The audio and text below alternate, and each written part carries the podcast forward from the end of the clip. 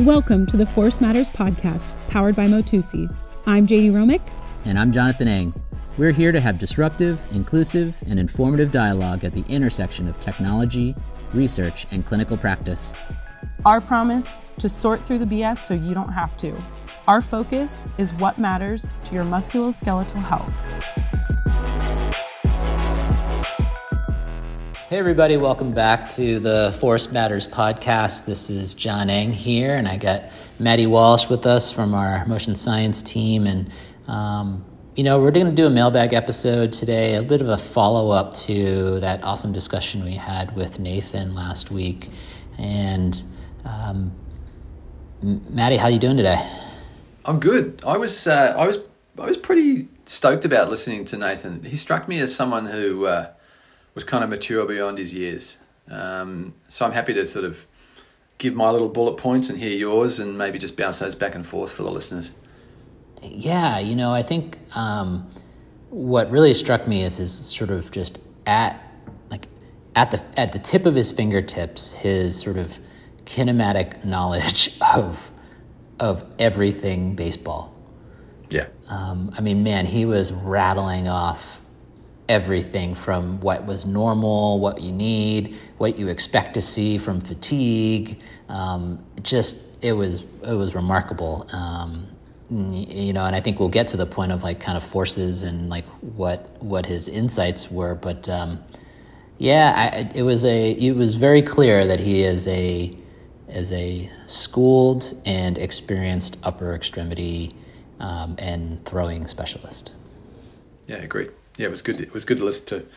Um, it made me think, you know, probably like a lot of clinicians, that when this is not your cup of tea, um, that you can sometimes get overwhelmed by it's another area of expertise and you don't know about it. But your goal is to try and pull out of it what can I use in my practice? Like, I don't mm-hmm. see a lot of baseball throwers, pitchers, you know, hitters, anyone. I don't, see, I don't mm-hmm. really see baseballers.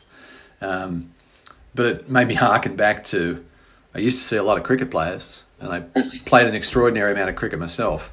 Sure. Um, and uh, and so the language was was familiar in many regards, and but Tyler actually made a comment afterwards that was fascinating to me, where he he went, it makes me think of running in these ways, and so he mm. could see the parallel between those two. So I sort of challenged the the listeners, like maybe we should challenge each other all the time to go.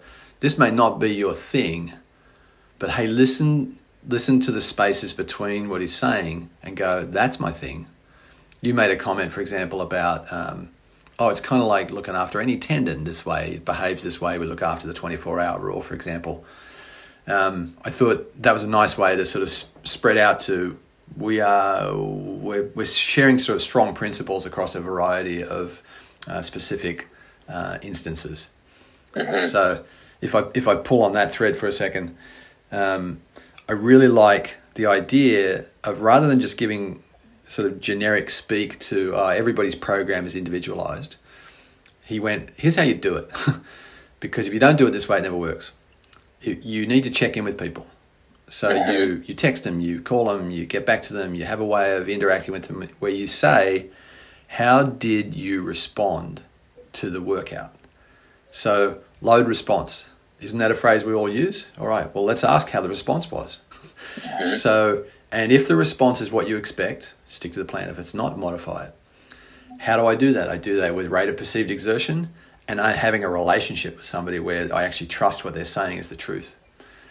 And I get a decent enough relationship that, yes, I'm talking about forces and body response and fatigue and tissue response, but I'm also asking them about uh, did you have lunch at McDonald's yesterday?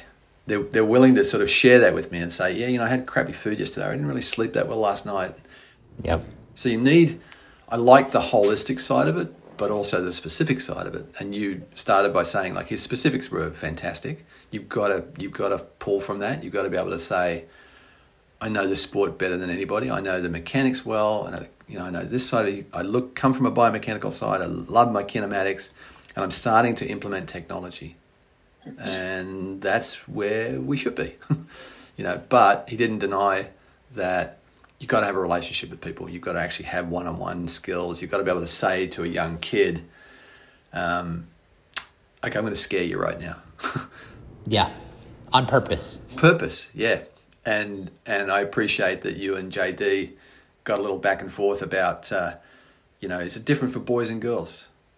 Yeah, of course it's different. It's different for everybody, but can we sweep a big brush? Maybe the boys have a bit more, a bit more generally. It's it's you've got to be more direct because they're going to be stirring the pot and challenging it a little bit more. But that's not saying that it doesn't happen for girls. Of course it does. But I appreciate that. You know, we're looking at how do you get direct with somebody about saying, here are my goals and here's why. Because we only get one shot at a post surgical side of things. I think if we took that and went, we know the stats on re injury, we could say exactly the same thing for an injury. We could say, guess what? You sprained your ankle, you only get one shot at this. Because if you do this twice, the stats don't start looking good. You're going to get secondaries. You're going to get joint changes. You're going to get all these other things that happen. So let's do this right from the start. You know, LSI return to sport says 90% plus. That's great. We're going for 110. Not just because this is America and every time we have to make a bigger number, wave our flag, but because but because we want you to be stronger than, better than you were before, so that confidence is guaranteed, and that so that you can beat that statistic of the likelihood of re-injury. And if we can get you through two years, we know we're out of the woods, you know, because the number drops off dramatically. So I really appreciated the way he did that, and how you guys kind of pulled out some of those really good clinical bits for it as well. I um, was you know, I, I think I was still kind of blown away on, like, there wasn't a ton of, uh, a lot of it did still seem very kinematic, which we know, um, like, we just had this conversation kind of off recording, but like how important kinematics are because that's what that's the world we live in, right? Because we don't aren't don't have that access to kinetics, right? But it it it struck me that someone so high level in this uh, sort of discipline is still very much focused on the the kinematics, um, and obviously that's probably why he's interested in the technology and all this other stuff. But um, and yet still really successful, right? So it's like what what I take out of that is how exciting it is to be able to add a deeper layer of understanding of those kinematics um, for an expert like that. Yep. Yeah, we we we were chatting offline about this thing that a patient often gives, a client gives back to you when they really understand the problem and, and they're on board and you get it and they get it. They say they see the problem or they see it now. You know, they kind of have this, and he mentioned this as well. How valuable that is that the visual side of it is another way of representing that the narrative makes sense. It's like I understand the plan makes sense, and I now I can see it. I can see that pronation is a thing that I never knew properly before. Now I understand why my knee is drifting in. So the the visual, the kinematic side of it, is is the is the real human side of it.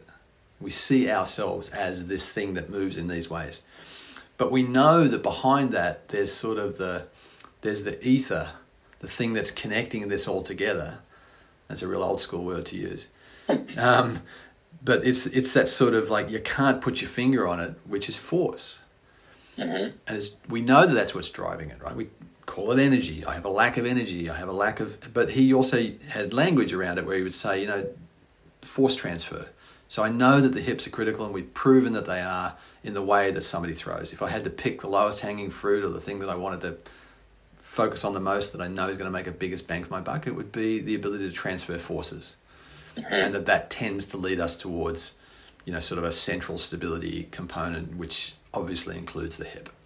Mm-hmm. So he's talking forces, but he's but he's using kinematics because that's the thing that relates to the client, relates to the athlete. And also, I like that he said that's also what relates to the coaches. The coaches are still thinking about kinematics. It's the language that they understand, know, and can have access to, with A, their level of skill, and B, the fact that they're trying to visualize stuff. But they're not naive about the idea that I think I see this, it looks like you're slowing down, let's have three other ways of measuring that and observing that and so now we can we can have more confidence in saying okay, you're slowing down. You're getting the same output, balls as fast as it was, for example. Uh, bat speed's the same, but the way you're putting it together, we can now prove through these little quick tests whether they're flexibility losses, which that was my biggest takeaway. Flexibility loss during an activity is parallel to fatigue. It's basically saying you've lost strength. Mm-hmm. And it made me go off in my world and say, how often have I wanted to, but don't seem to work out the practicalities of getting somebody tested when they're fresh, getting somebody tested when they're fatigued. And, and I mm-hmm. think I want to know more about the, the rate at which I expect people to degrade in their strength or flexibility testing pre and post so that I can now start to say, oh, look, your eccentric control at your knee and landing is degrading by 22% and it really only should degrade 10. It's really, that's a great point because, you know, it seems like this is really well established in the upper extremity, but like we don't do this in running. We don't, we don't do this sort of fatigued mobility testing and, you know, what could we be learning. And I mean, you and I've worked with some of the best runners in the world, and we've I, we, that's not something we do. Isn't that crazy to think of? It is crazy. And the only time we take them to, we take them to fatigue is when we do lactate threshold testing or VO2 maxes or something like that. We don't look at, you know, we used to have a picture years ago of Galen uh, that was pretty public knowledge of, of this picture of him at the beginning of the, the US 10K championships um, on the track, and then a picture at the end, it's just his foot strike. It's just a comparison of the pre and post foot strike, and the and the foot shape is completely different, right? Mm. So the foot has moved into a more pronated position, everted position, and he's almost fallen out of the shoe, right? And it's a it's a sort of an expected attrition of the movement, but maybe the better runners in the world have a little less of that. Maybe they start with a certain way, or maybe they just adapt to it in a way that when they do go to that movement, they're still really efficient. Mm-hmm. Right? They don't they don't lose, let's say, the pop on their soleus that we measured before when they're fresh. It's like, oh, you've still got ninety percent of your soleus, you know, reactive strength index, mm-hmm. you know, but you don't have it in the recreational population. You know, you can have you can have pretty runners who, when they get fatigued, they might still look pretty, but the way that they're creating that movement is has degraded in, a, in an asymmetrical fashion. Yeah, you know, and we've talked about this before about, let's say, the marathon, right? And how the, the, the strategies will change over the course of, of a race. And, um, you know, I feel like there's so much for us to learn about um, overhead athletes in that same regard, right? Because how do you throw 120 pitches like over and over and over again without uh, without adapting like with fatigue and, and whatnot, right? You you'd think that that would be a similar process. Has to be a similar process, and I, I appreciate that he talked about the typical throwing mechanics, the middle of the bell curve this is what we expect to see. But that we expect to see that when all the ranges of motions and the and the relative strengths are pretty much in the same ballpark as well. So when you have someone who loses, they don't have flexion in their shoulder. They simply don't have as much. Well, they're going to have to modify their technique, and we see people with kind of low side arm type releases because that's their efficient strategy. It's the same thing as uh-huh. it is. Same thing as it is with running. We see people like Sifan Hassan, who has a lot of valgus in her knee, and yet still still finishes in the top three at the World Championships last week. Mm-hmm. So, why? Because she's efficient with what she's got, super efficient, and movement variability is healthy, right? So, get the same output but do it in different ways, or or create a variety of movements that still solve the same movement problem. And you know, as a as an old cricketer, you know, who used to have a variety of pitches that I would present with, I knew that when I fatigued, the ones that I could pull out that were better were different, right, than they mm. were when I was fresh, right? I mm-hmm. couldn't get away with as much. So I had to choose a different particular way of, of coming at it because my shoulder couldn't handle it anymore, my back couldn't handle it anymore. I couldn't generate the whip in it that I needed to. So you mm-hmm. adapt. You know, you know, every athlete knows that they do that. They adapt when they're fatigued. So I appreciate that he talked to that, but he also recognised that those extremes of, you know, kind of the freaks of nature are always going to be there. Uh, that just talking about pitches, which is what he spent most of the time talking about, I see that as uh, as a batter to go. Oh God, I hate facing this person because he looks nothing like, or she looks nothing like anybody else that I've had to come up against. I don't know what to focus on. So you're trying to pick up a cue early, and the cues don't look the same. So there's an advantage to the abnormality, to the variability, mm-hmm. and I, I, I, like the idea that we, we work with the middle of the bell curve, but we have to be able to explore the extremes because we're going to mm-hmm. see them, and sometimes you almost want to encourage their, their ability to work within those extremes as well. You know, I want to encourage uh, everybody to listen to the actual episode, um, and, and, and in addition to us droning on about what we, you know, what, what we talked about in there. Um, Mm, any sort of last or you know a couple couple takeaway points that you feel like you just really you know really want to tease people with or get them to say you know go listen to this more um, in the in this podcast that we just that we just did with Nathan.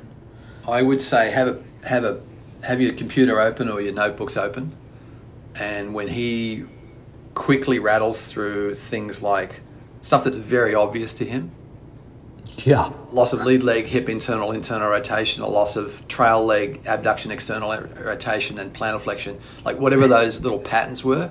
Yeah. There was just gold in those moments. Those were clinical pearls for sure. So I would I would go with that. The other thing of like here are typical things that I would expect to see that the dominant arm has X number of degrees of rotation more than the other side, and you know we've talked about GIRD in these ways, but really I just want to see this. Mm-hmm. Those like on the ground moments where he sees so many of these that he's so comfortable with those numbers. Um, get those so solid in your system that that you can do that either with this pitching population or you can you can do say challenge yourself to do the same thing with your population. Maybe you work with volleyball, maybe you work with tennis players, maybe you work with swimmers. Take another overhead athlete and say, do I have this information about my sport or my population? And if I don't, I'm going to start counting beans. I'm going to try and find a way to just test it. Um, yeah. Yeah, it forced me to go back to the clinic and try and do something very simple on my running population, for example, where I went, you know what, I haven't really, I haven't really got a handle on knee extensor torque. So, mm. so I've just started calculating torque. Um, hmm. And how are you doing that specifically? I'm just doing it with the with the dynamometer. We're just doing max tests. We do it in we're doing it in three angles, and we measure the length of the limb. We we convert it all to the metric system. Good luck, America, and uh, and we turn it into newton meters per kilogram. Okay, so seated, and with a with a rigid strap, and then okay. Force dynamometer set up in the same way, you know, Three angles, meaning what, like 20? Yeah, 90, 45, 20.